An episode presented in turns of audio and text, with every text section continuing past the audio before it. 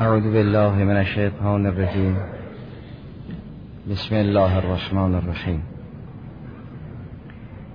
وإن كنتم في ريب مما نزلنا على عبدنا فأتوا بسورة من مثله.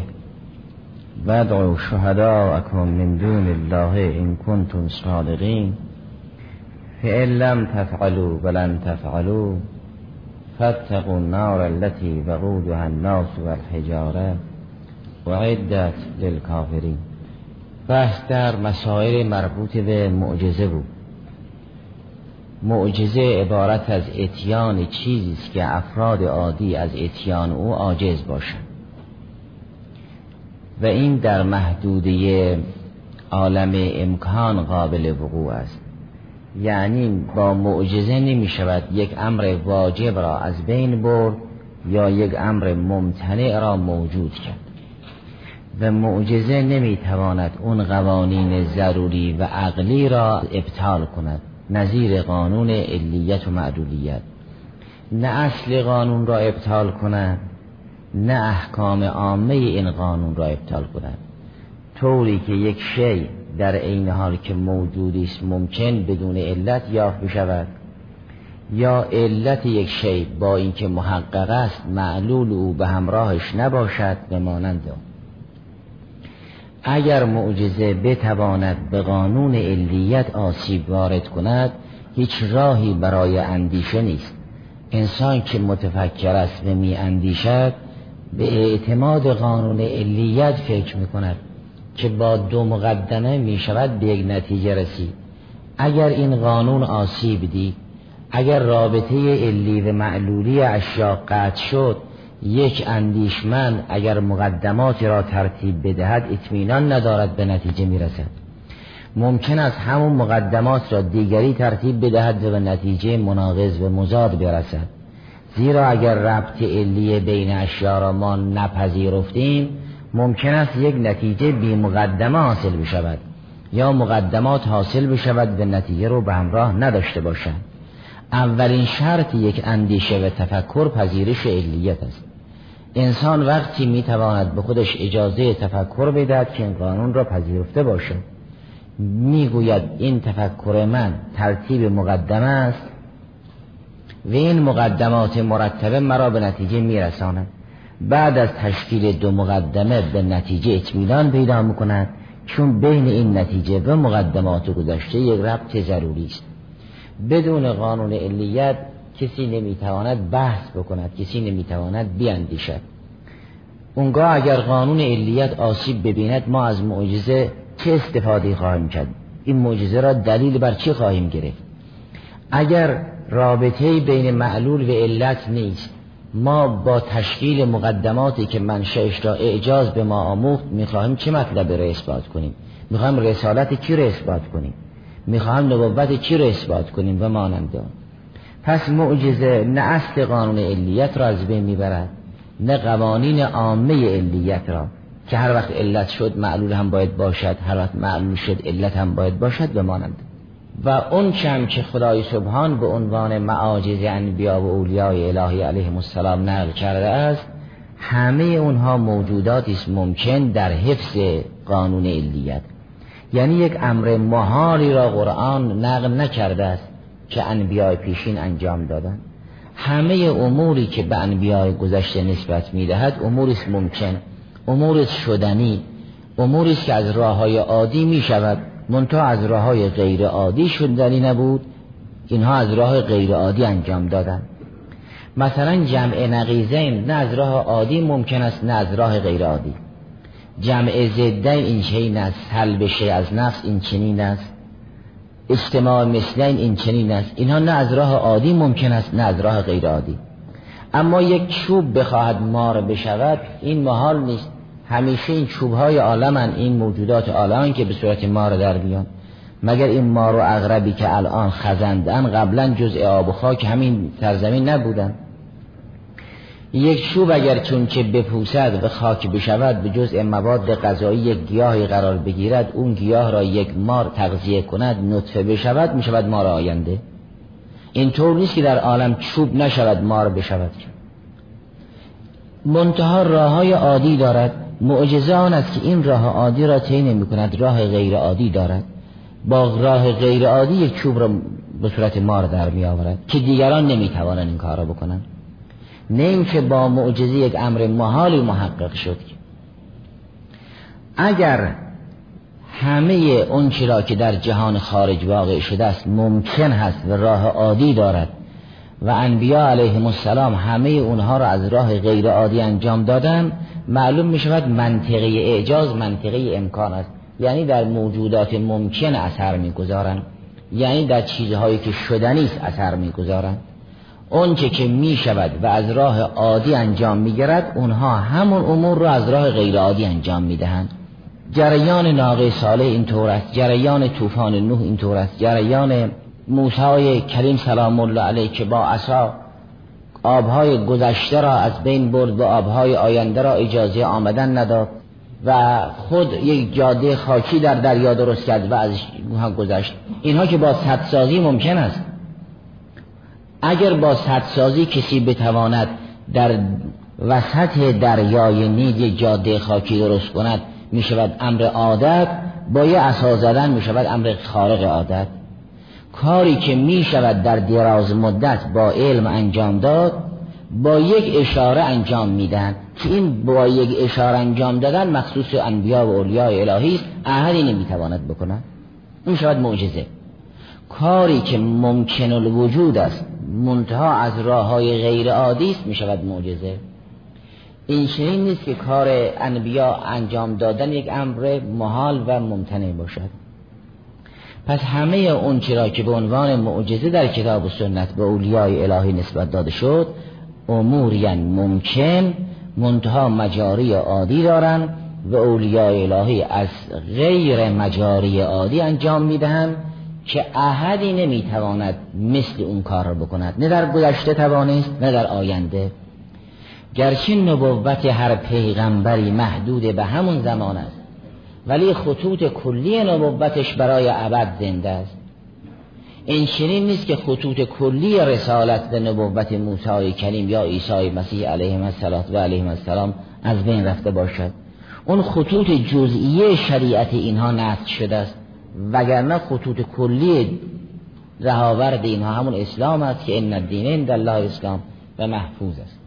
چون خطوط کلی دینشون که اسلام است محفوظ است ارزش اعجازشون هم باید برای ابد محفوظ باشد.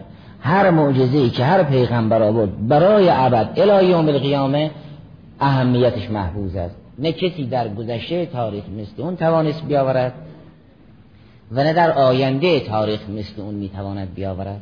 کارهای انبیاء پیشین علیه السلام برای ابد معجزه است. شریعت اینها موقت بود نه دینشون. چون دین پیش خدا اسلام است و برای ابد اسلام زنده است. اون خطوط کلیه را که انبیاء پیشین آوردن اسلام روی اونها سهه گذاشت مصدقا لما بین یدیه. منتها حیمنه و سیطره و سلطه بر کتب پیشین دارد که به محیمن علیه. مکمل ادیان گذشته است بر ادیان گذشته حیمنه و سیطره و سلطه علمی دارد. نه اینکه اونها را ابطال کرده باشد. چون دین انبیاء پیشین همون اسلام است و برای ابد محفوظ است معجزات اونها هم باید برای ابد محفوظ باشد. هر معجزه را که هر پیغمبر آورد هم از در گذشته بی سابقه بود هم از در آینده بی سابقه خواهد بود. منتها همه اینها در محدوده عالم امکان است به مرز امتنان نمی‌رسد. و در بحث های قبل ملاحظه فرمودید که قانون علیت یک قانون حسی یا علمی نیست یک قانون عقلی است و نه علمی. یعنی این تفاوتی که احیانا بین علوم تجدیدی و علوم الهی قائرن که یکی را علم می‌دانن یکی را عقل. بر اساس همین تفاوت قانون علیت یه امر عقلی است نه امر علمی. یعنی علیت را همونطوری که با چشم و حواس دیگر نمی‌توان یافت علیت را در دستگاه آزمایش هم نمی‌توان یافت. ممکن نیست در علم شریف پزشکی و طب کسی بتواند قانون علیت را اثبات کند یا نفی کند. در علوم هندسی کسی بتواند قانون علیت را اثبات کند یا نفی کند. اصلا این قانون علیت با ابزار طب و هندسه و علوم تجربی قابل اندازه گیری نیست. ممکن است یک طبیبی در اثر استدلالات عقلیش نه استدلالات طبیش بتواند بر قانون علیت برهان اقام کند یا یک مهندسی روی بود عقلیش نه رو بود علمیش بر قانون علیت برهان اقام کند. او از اون جهت عاقل است نه عالم. او از اون جهت متفکر فلسفی است نه متفکر طبی یا هندسی. این قانون را با هیچ ابزاری نه می‌توان نفی کرد نه می‌توان اثبات کرد. در علوم تجربی اگر کسی بخواهد با علوم تجربی قانون علیت را اثبات کند توان اون را ندارد. بخواهد این قانون را نفی کند قدرت اون را ندارد. اصلا قانون علیت مربوط به جهان بینی است و جهان بینی را باید با ابزار جهان بینی نفی یا اثبات کرد. یک فیلسوف مادی ممکن است در این زمینه به خودش اجازه سخن بدهد که بخواهد قانون علیت را نفی کند. او از اون جهت که فیلسوف مادی است مجاز است.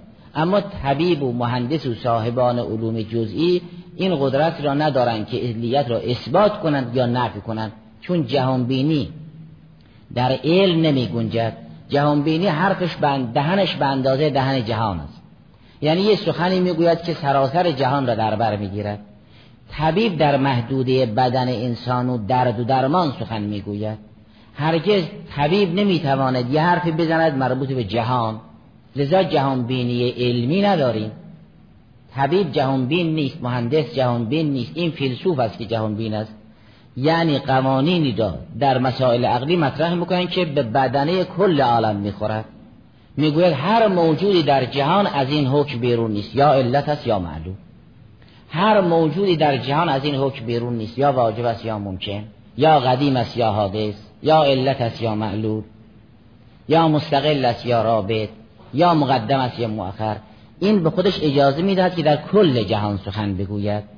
قانون علیت نه با حس می شود او را اثبات کرد و نه با علم. چون این چنین است احیانا وقتی یک معجزه دیده می شود اونها که گرفتار حسن انکار می کنند یا اونها که گرفتار علوم تجربی و عادیان از پذیرش اعجاز استنکاف دارند. برای اینها که با علوم مادی در ارتباطن قبول معجزه بسیار سخت است. شاید اولین گروهی که معجزه را منکر باشند همون کسانی هستند که با علوم مادی آشنایند. در حالی که ابزار علوم مادی این است که در سیر افقی اشیا بحث می‌کند. اصلا او کار به سیر عمودی اشیا ندارد. فرق علم و عقل این است که علوم تجربی و علوم مادی در سیر افقی اشیا بحث می‌کنن یعنی در این زمینه سخن می‌گویند که این پدیده قبلا چی بود؟ الان چیست بعدا چه می‌شود؟ این خاک یا این معدن دل کوه در چندین قرن قبل چه خاکی بود و بعد از گذشت چندین قرن به چه صورت در می آید؟ این کار یک عالم است. اما کی کرد؟ برای چی کرد در علوم مطرح نیست. این پدیده ها و این حوادث قبلا چی بودند؟ الان چی هستند؟ بعدا چه می‌شوند؟ این نفت اول چی بود؟ بعدا به چه ماده تبدیل می شود این معدن سر قبلا چی بود؟ بعدا به چه صورتی در می آید این اختران شمسی و آسمانی قبلا چی بودند؟ و بعدا چه می‌شوند؟ در این زمینه سخن می‌گوید اما کی این کارها را کرد؟ برای چی این کارها را کرد؟ یعنی هو اول و بار آخر در علوم مطرح نیست. سخن از مبدع و معاد در علوم مطرح نیست. سخن از اینکه خدا این پدیده ها را به بار آورد برای اهداف کمالی در این دو بعد افقی علم سخن نمی‌گوید. چی کرد؟ برای چی کرد؟ در علم مطرح نیست. علم فقط در سیر امتداد افقی اشیا سخن می‌گوید. لذا یک عالم اگر تفکر عقلی به دینی نداشته باشد پذیرش معجزه و امثال معجزه برای او دشوار است. اصلا سخن از مبدع و معاد در علوم نیست که کی کرد و برای چی کرد. اما در مسائل عقلی سخن این است که این پدیده که حالات گوناگونی را پشت سر گذاشت و احوال گوناگونی را در پیش دارد یک سیر عمودی دارد که به خدا منتهی می شود در نظام فاعلی. هو اول و یک سیر عمودی دیگری هم دارد که به خدا منتهی می شود در سلسله نظام قایی. هو آخر این هو اول و آخر را که دو سیر عمودی جهان بینی است در علوم مطرح نیست. لذا اولین انکار را صاحبان علوم مادی دارند. وقتی یک معجزه را نقل می‌کنید اونها نمیپذیرند. می‌گویند چگونه می‌شود یک چوبی به صورت مار درآید؟ یا چگونه می‌شود با اشاره یک عصا آبهای گذشته برود و آبهای آینده نیاید یک جاده خاکی در وسط دریا پیدا بشود؟ فضرب لهم طریقا فی البحر یبسا یا چگونه ممکن است که انسان با یک زمزمه زیر لب به نام دعا یک انسان مستجاب و دعوه یک جزء بالی یک درخت پژمرده سرسبد و شاداب بشود یا مرده زنده بشود؟ چون بحث اونها در نظام مادی و نظام سوری است نه نظام فاعلی و نه نظام غایی لذا با انکار مسائل معجزه را برخورد می‌کنند.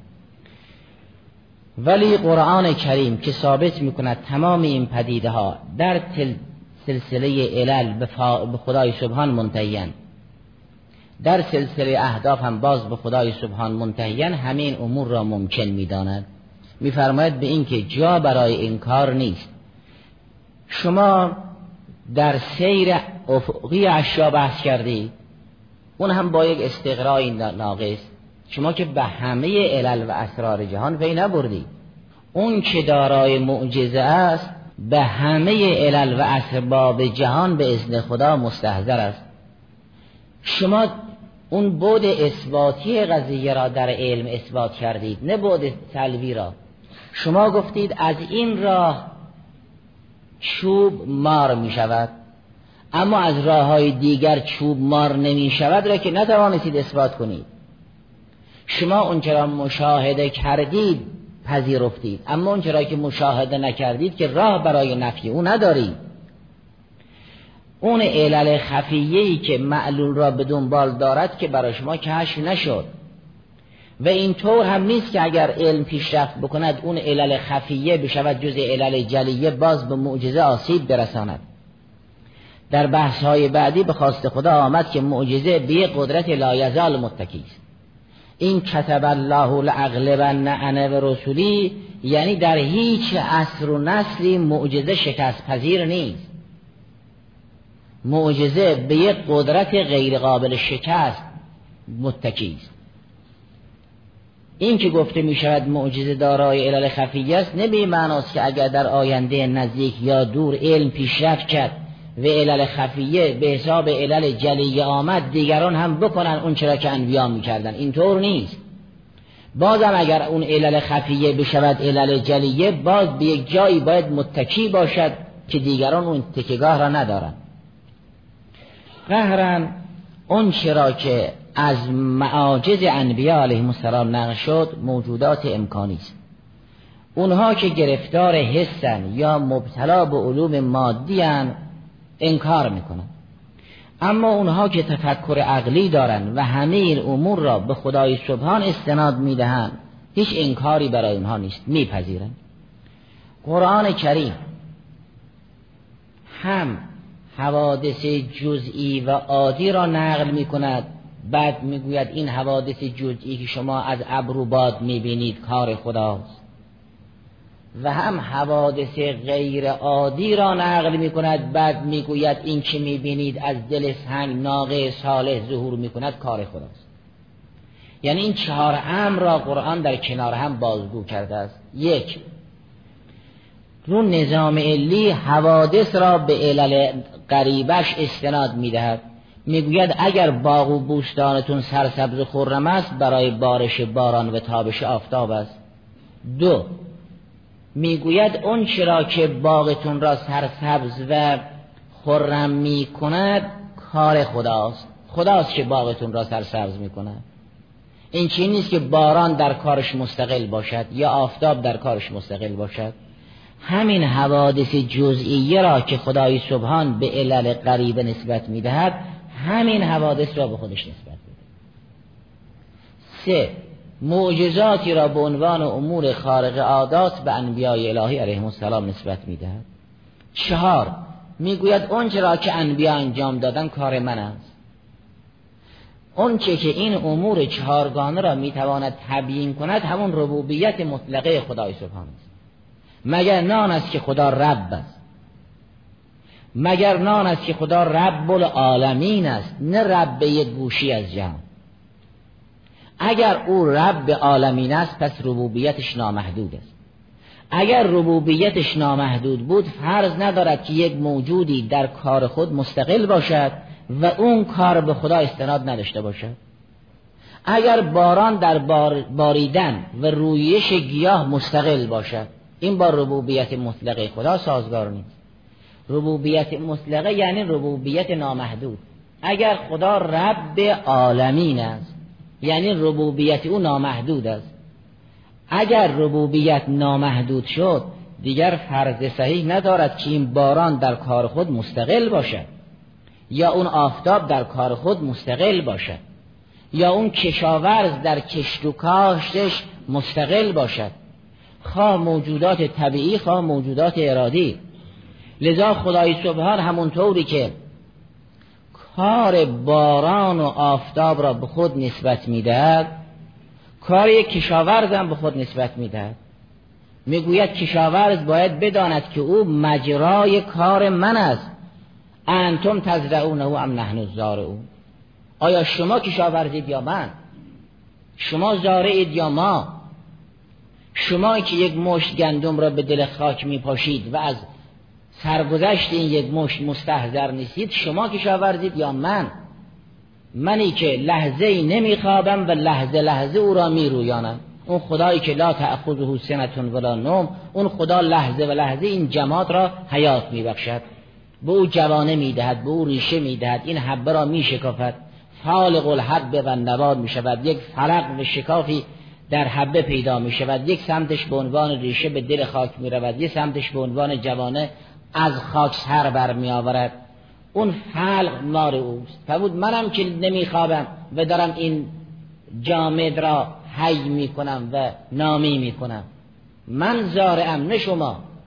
شما کارتون به حسب ظاهر حرس است. یک مش گندم را از انبار به دل خاک منتقل می‌کنید. یه حرکت مکانی می‌دید. اما اون حرکت جوهری و درونی که یک جامد را نامی می‌کند کار من است. شما جابجا جا کردن را به دارید. اون هم اگر درست بنگرید خلقکم و ما تعملون. اون هم به عنوان مجرای فیض من رو انجام انجام می‌دهید. پس این چنین نیست که انسان در کارهای خود مستقل باشد. فرمود اگر ربوبیت خدا نامحدود است پس هر چه که در جهان هستی یافت می شود خواه انسان خواه غیر انسان هر کاری که انجام می‌دهد سربازی از سربازان خداست. و ما یعلم جنود ربک الا هو. یا لله جنود السماوات والارض. همه و همه ستاد حقن سپاه حقن. خدای سبحان با مجاری جهان طبیعی کارهای طبیعی را بهده می‌گیرد هر چه صادر می شود در این حال که به علت نزدیکش انتصاب دارد به خدای سبحانم ارتباط دارد. اما این نه به اون معناست که جهان زنجیری بسته است. ما به سرحلقه که رسیدیم اونجا جای خداست. این می شود محدود. این نه به اون معناست که حلقات نظام علی و معلولی هر کدام در جای خود هستند. وقتی این حلقات و این سلسله را ما امتداد بدهیم به سر حلقه که می‌رسیم اونگاه اونجا نوبت خداست. نه خدا هو معکم اینما کنتم. یه همچه موجودی است. اون نور سماوات و الارض است. نه اینکه اگر به اونجا رسیدیم اونجا جای خداست. وقتی به اونجا می‌رسیم وقتی به اونجا برسیم می‌فهمیم جنباننده همه سلسله او این که می‌گویند؟ با دور و تسلسل مثلا انسان به علت نخوز پی می‌برد نه یعنی وقتی که چون تسلسل باطل است هر سلسله خداست. نه بلکه به این معناست چون تسلسل باطل است وقتی ما به آغاز رسیدیم می‌فهمیم اون که همه این سلسله را می جنباند خداست. نه کارش در همون اون نقطه آغازین است و بقیه را به دیگران واگذار کرده است. این چنین نیست.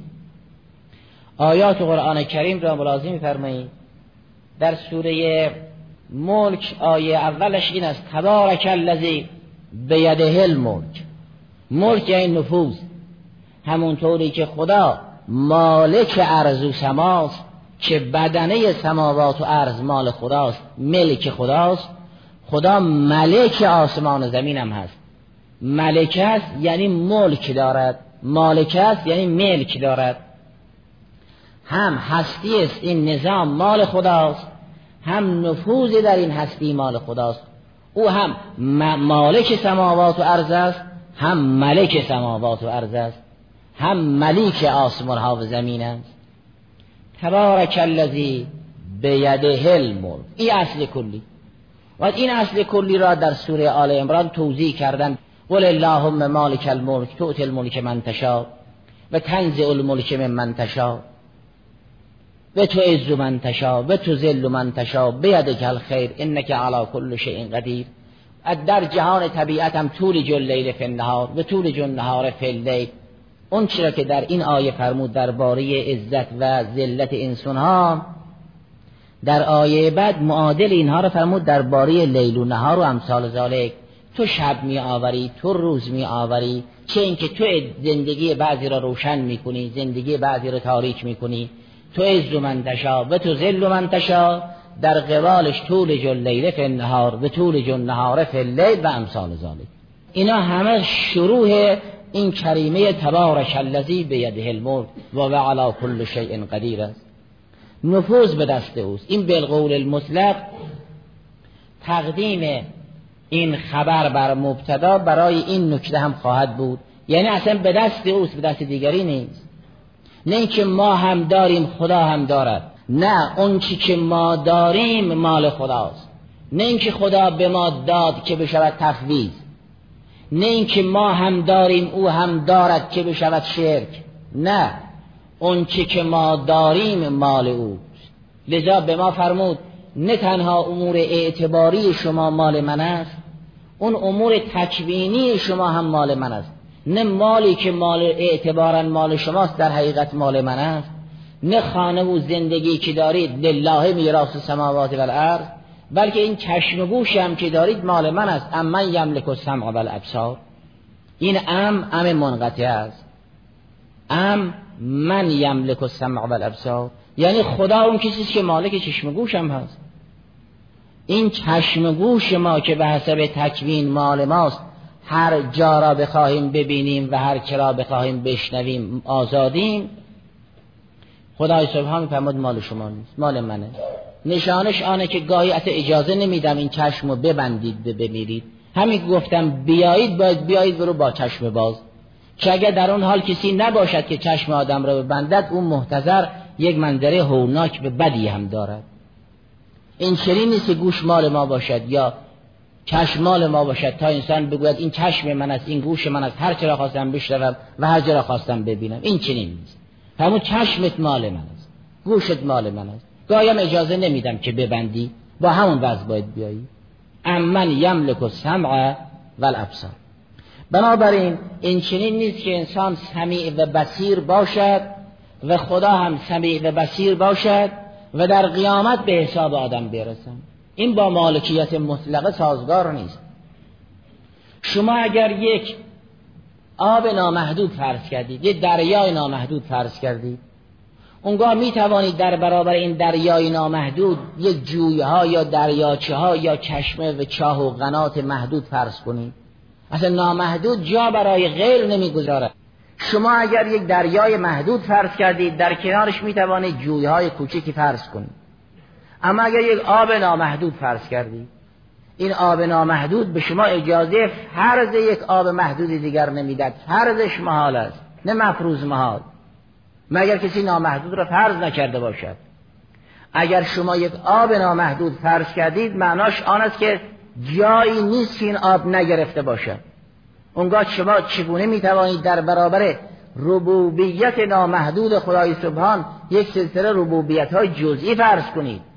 در برابر مالکیت نامحدود خدای سبحان یک سلسله مالکیت های جزئی فرض کنید. بگید خدا ملکش نامحدود است ملک ما محدود. این معناش محدود کردن ملک خداست. درست عنایت کنید که آیا فرض دارد در برابر ملک نامحدود یک ملک محدود؟ شما اگر یک نور نامحدود فرض کردید می توانید در برابر نور نامحدود نورهای محدود گرچه ضعیف فرض کنید. نور نامحدود یعنی همه جا رو روشن کرده است. جای تاریکی نیست که یه غیر اونجا رو روشن کنه. اگر موجودی به نام ذات اقدس اله نور سماوات و عرض بود و جایی ندارد که دیگری اونجا را روشن کند. لذا در این کریمه فرمود تبارک الذی بیده الملک و هو علی کل شیء قدیر. در سایر کرائم این اصل کلی را توضیح کرده است. گاهی مسئله چشم گوش است فرمود امن یملک السمع و الابصار گاهی مسئله عزت و ذلت است. تو عز من تشا و تو ذل من تشا. گاهی مسئله حیات و موت است. یحیی و یومیت چون در سوره حدید فرمود یحیی و یومیت و علی کل شیء قدیر. و مانند این ملک عبارت از نفوذ در بدنی اشیاست. تمام اشیا یک ملکی دارند یک ملکوت. ملکوت اون چهره ارتباط اشیا به خداست. که اون را با احساس نمی شود دید با علوم تجربی هم نمی شود مشاهده کرد. ملکوت اون جنبه ارتباط اشیا به خداست. اون را در سوره مبارکه یاسین این چه این فرمود؟ انما امره اذا اراد شیئا ان یقول له کن. فیکون فسبحان الذي بیده ملکوت کل شی. و الیه ترجمون ملک از اسماع تشبیهیه و جمالیه خدای سبحان است. او ملک است. اما ملکوت را مالک بودن از اسماع جلالیه خدای سبحان است. لذا در اون سوره ملکمون تبارک الذی بیده الملک. چون از اسماع جمالیه است. اینجا فرمود سبحان الذی بیده ملکوت کل شیء از اسماع جلالیه است. اینجا جای نزاهت و قداست و تسبیح و تقدیس است. اینجا جای ماده نیست. اون چهره ارتباط اشیا به خدا که ملکوت نام دارد اون جا جای تسبیح و تقدیس است.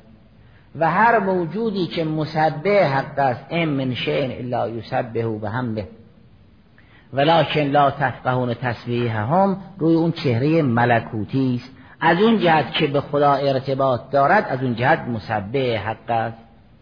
و اون چهره را ابراهیم خلیل سلام الله علیه مشاهده کرد که و کذالک نوری ابراهیم ملکوت السماوات الارض و مشاهده اون چهره برای انسانهای دیگر محال نیست چون خدا ما را تشویق کرد که شما هم به سراغ رؤیت ملکوت حرکت کنید. اولا ینظروا فی ملکوت السماوات و الارض چرا فقط در عالم ملک فکر می‌کنید؟ چرا درباره عالم ملکوت نظر نمی کنید شما هم نگاه کنید. بلکه ببینید. او که رهبر شماست ابراهیم خلیل سلام الله علیه من به او نشون دادم. او رؤیت نصیب شده است. شما نظر کنید بلکه ببینید. اگر این نظر به اون رؤیت منتهی نشود که ما را به نظر تشویق نمی کنن. اونا که چشمشون خیلی قوی است به مجرد استهلال هلال را در اول ماه می‌بینن می‌گوید رأیت القمر. اما اونا که چشمشون ضعیف است بالاخره باید نظر کنن تا ببینن نظر زمینه رؤیت است. در تعبیرات فارسی ما این چنین است که می‌گوییم نگاه مقدمه دیدن است. بین نظر و رؤیت در عربی همون فرقی است که بین نگاه و دیدن است. گاهی انسان نگاه می‌کند و نمی‌بیند گاهی نگاه می‌کند و می‌بیند. خدای سبحان فرمود ما باطن اشیا را نشان ابراهیم خلیل دادیم. شما هم نگاه کنید که ببینید. پس دیدنی است. این چنین نیست که انسان نتواند ملکوت عالم را ببیند. این چنین نیست که اگر وارد حرم متحر امام رضا سلام الله علیه شد سلام کرد نتواند جواب را بشنود. نه می‌تواند جواب را بشنود. ولی ما بستیم اون راهی را که با اون راه جواب را میشنویم. وقتی از حضرت سوال می‌کنن چرا ما توفیق نماز شب نداریم؟ فرمود گناه روز هجاب شب است.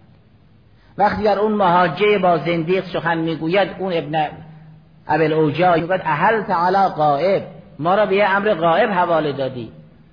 من درباره خدا با شما بحث می‌کنم. شما ما را به امر غائب نادیدنی حواله دادی. همون او غائب نیست. تو گناه نکن می‌بینی. او غیبت ندارد که. او علا کل شئن شهید است. تو غائبی و نه او. و اگر گناه نکنی می‌بینی. معلوم شود این راه باز است. این راه ملکوت کل شیء است. این چه نیست که به ما گفتن هر وقت وارد حرم متحر حضرت شدید بگویید در از دخول که سلام می‌کنیم شما جواب می‌دهید ولی ما حتما باید جواب شما رو نشنویم. نه این چنین نیست. خیلی هم هستن که میشنون. این چنین نیست که راه بسته باشد.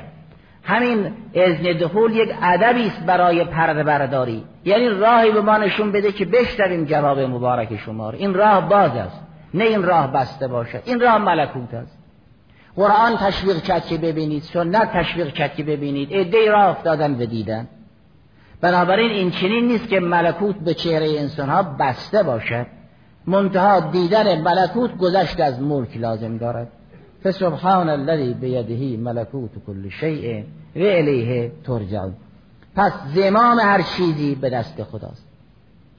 این که در سوره هود این چنین فرمود که ما من دابت الا و آخذون به ها نه یعنی زمام ظاهری و افسار یک اسب یا یک حیوان دیگر به دست خداست. زمام زمامدار یا ناسیدار یعنی غائب ما من دابت الا و آخذون به ناسیتها ناسیه یعنی اون چهره و خط مقدم زیست آدم. بالاخره انسان یه برنامه در زندگی دارد. خط مقدم زندگی انسان را همون اندیشه و فکر او تشخیص می‌دهد. فرمود ما می‌دانیم خط مقدم فکر اینها چیه. بعضی ناسیه اینا کاذب است. نستن به ناسیه ناسیت کاذبت خاطئه. این پیشانی دروغین را من به جهنم می‌برم. ناسیه نه یعنی حتما همینجا اون خط مقدم برنامه زیست رو میگن ناسیه این نیست که ناسیه انسان به دست خدا باشد اما سمع و بسر به دست خدا نباشد. ید و رج به دست خدا نباشد. این نیست. یعنی خط مقدم فکری هر انسانی در دست منه. من می‌دونم او کجا میره. او را کجا ببره؟ او کجاییه؟ می‌دونم چه ناسیه و چه پیشانو پیشانوی صادق است و چه ناسیه و چه پیشانو پیشانوی کاذب است. لنصفعن به ناسیه ناسیت کاذبت خاطئه اینا رو من می‌دونم. بنابراین این که خدای سبحان فرمود سبحان الذی بیده ملکوت کل شی یعنی خط مقدم هستی هر چیزی به سمت دست اون می‌دونه. لذا به ما این چین آموختن که فقم وجه حکل دین حنیفا. یعنی خط فکری و مقدم مقدمت رو به طرف دین متوجه کن. فقم وجه حکل دین حنیفا نه یعنی رو به قبله بیز او با زبان اینما تولو فسم بچه لا به ما سخن می‌گوید. این که می‌گوید؟ فعقم وجه حکه یعنی اون خط مقدم فکریت به سمت خدا باشد یعنی برنامت به سمت خدا باشد اینه.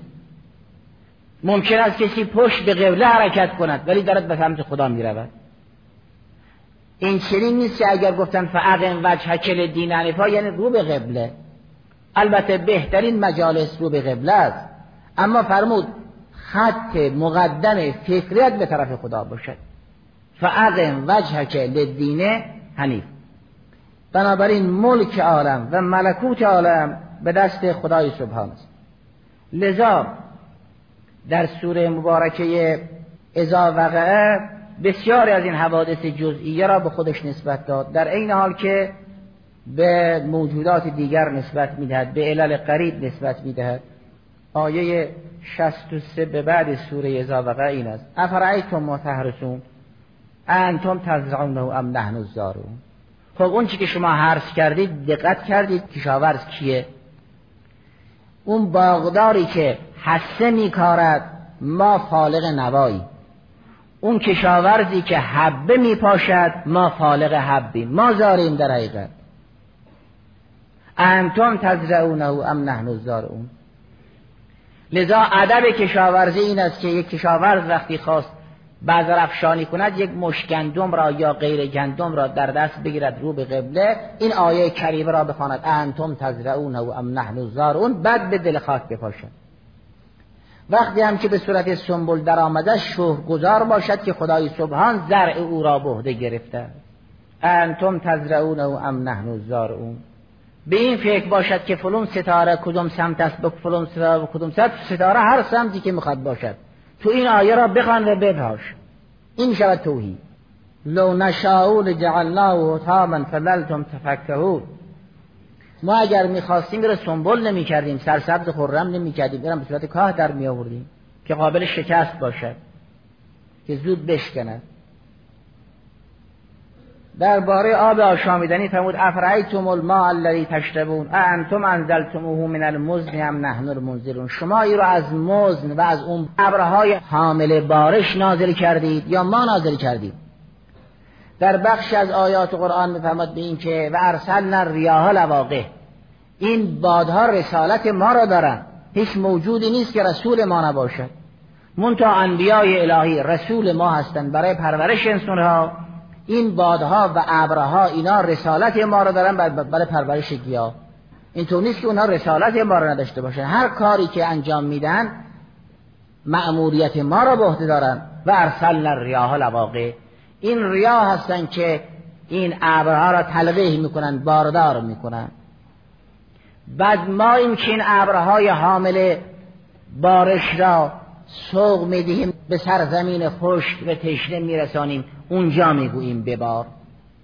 این ماییم پس این چنین نیست که خدای سبحان این کارها را به موجودات طبیعی نسبت بدهد بعد بگوید سرسلسله منم. نه وقتی شما به سر سلسله رسیدید می‌فهمید سلسله جنبان در همه این حلقات منم منتها در بخشی از اینها آثار جلال است آثار جمال است بمانند اون. اینا همه در محدوده فعل خدای سبحان است. جز اسماء فعلیه خدای سبحان است. افرأیتم النار التي تورون؟ اانتم انشأتم شجرتها ام نحن المنشئون؟ این درخت مرخ و افاری که به حسب ظاهر سبزه است لذی جعل لکم من الشجر الاخضر نارا. شما این درخت حامل آتش را رویانی دید یا ما؟ یک باغدار ممکن است بگوید من این درخت را باغبانی کردم آبیاری کردم به ثمر رسیدم روش کرد. خدای سبحان فرمود من ای رو انشا کردم به او حیات دادم او را رویانیدم به این صورت رسوندم. پس همه این جریان های عادی را هم خدای سبحان به خودش نسبت می‌دهد. این معنای ربوبیت مطلق است. خب پس همونطوری که حوادث جزئی را خدای سبحان به علل نزدیکش نسبت می‌دهد همه این حوادث جزئی را به خودش هم نسبت می‌دهد. این دو امر. من امر سوم و چهارم.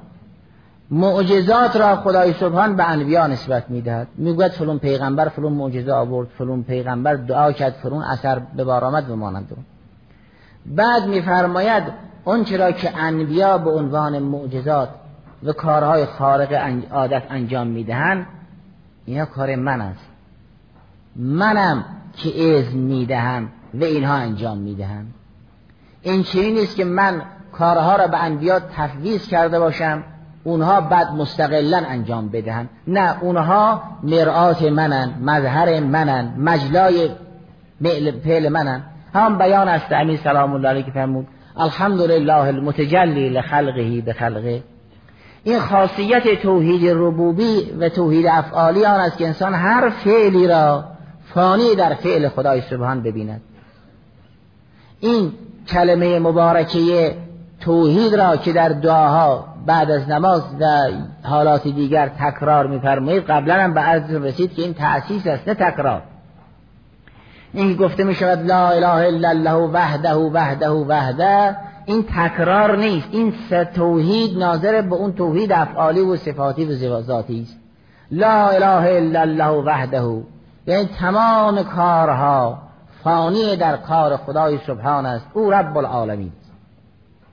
وحده یعنی تمام اوصاف فانی در وصف خدای سبحان است. صفات مطلق از آن اوست. وحده یعنی تمام زوات فانی در ذات اقدس اله است. او ذات مستقل است و دیگران در او فانیان این توحید سوم. هر کدام ناظر به بخشی از بخش های سگانه توحید است. نه اینکه این تکرار باشد که سه مرتبه ما این کلمه را بازگو کنیم و تکرار کنیم. بنابراین خاصیت توحید افعالی آن است که تمام کارها فانی در فعل خداست. منتها به عنوان نمونه در جریان جنگ بعد فرمود به ما رمیت از رمیت ولکن الله رما.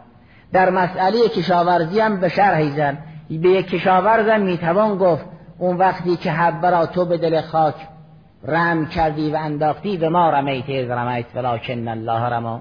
به یک نویسنده می‌توان گفت به ما کتبت از کتبت ولکن الله کتبه. منتها کار باید طوری باشد که بتوانه به خدا نسبت داد. یعنی کار وجودی باشد نه عدمی. و اگر خیر است وجودی است. و اگر شر است به نقص و فقدان و عدم برمیگردد. اون عدم فعل است نه فعل. شما معاصی را که در حقیقت تحلیل کنید اون جنبه شرش به عدم فعل برمیگردد. اون جنبه خیرش برای بعضی از قوا کمال است. علایه حال کار را بشود به خدای سبحان نسبت داد. و همین معنا را در سوره مبارکه اسراء مبسوطا بیان فرمود. یعنی در حدود 20 فضیلت و خصلت که انسان باید در اثر انجام دستورات الهی یا اجتناب از مناهی الهی به اونها برسد در پایان میفرماید هر چه بد است از خدای سبحان دور است. و خدا از بدیها مطلقا منزه است. کل اولئک کان سیئه عند ربک مکروها. اینو در سوره اسراء فرمود. بنابراین این لا اله الا الله وحده یعنی هر کاری که انسان انجام می‌دهد فانی در فعل خدای سبحان است. لذا هرگز خود را طلبکار نمی بیند همیشه شاکر است. مثل خدا را شکر می کنم که این کار به دست من انجام گرفت. یعنی من شدم مجرای فیض خدای سبحان. همه این جزئیات را خدا به خودش نسبت می‌دهد. پس حوادث جزئی را خدا به علل غریبی به نسبت می‌دهد. یک در عین حال به خودش نسبت می‌دهد. دو خوارق عادات را معجزات را اجابت دعاها را در این حال که خدای سبحان به نفوس شریفه انبیا و اولیاء الهی نسبت می‌دهد به خودش هم نسبت می‌دهد. این را در سوره مبارکه مؤمن اشاره کردن که اصلش عنوان بشود و تفصیلش به بحث بعد اگر خدای سبحان توفیق داد موکول می‌شود. آیه 78 سوره مؤمن که همون سوره غافر هم هست این است. ولقد ارسلنا رسلا من قبل که منهم من قصصنا علیک و منهم من لم نقصص علیک. ما انبیایی را فرستادیم بعضی ها مشهورن بعضی ها مستورن. قصص بعضی را برای شما گفتیم جریان ادی هم برای شما نگفتیم اما هیچ پیغمبری معجزه نمی آورد مگر به اذن خدا؟ و ما کان لرسول ان یأتی به آیت الا به اذن الله. هیچ پیغمبری کار خارق عادت نمی کند معجزه نمی آورد مگر خدا اذن بدهد. خدا اذن بدهد یعنی چه؟ یعنی زمینه انجام کار در انبیا هست. محتاج به اذن. وقتی خدای سبحان اذن داد مانع برطرف می شود مقتضی که موجود است مانع که برطرف شد این به نصاب علیت می رسد شی در خارج محقق می شود این یک مطلب. پس اذن تمام معجزات به دست خداست. خب زمینه در دست کیست؟ زمینه در دست انبیا. خب زمینه را کی به اینها داد؟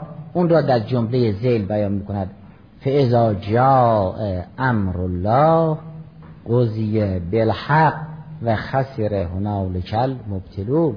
این طور نیست که فقط کار خدا اذن باشد انبیا مستقل باشند در اقتضا فقط نیازی به اذن داشته باشند که رفع مانع است.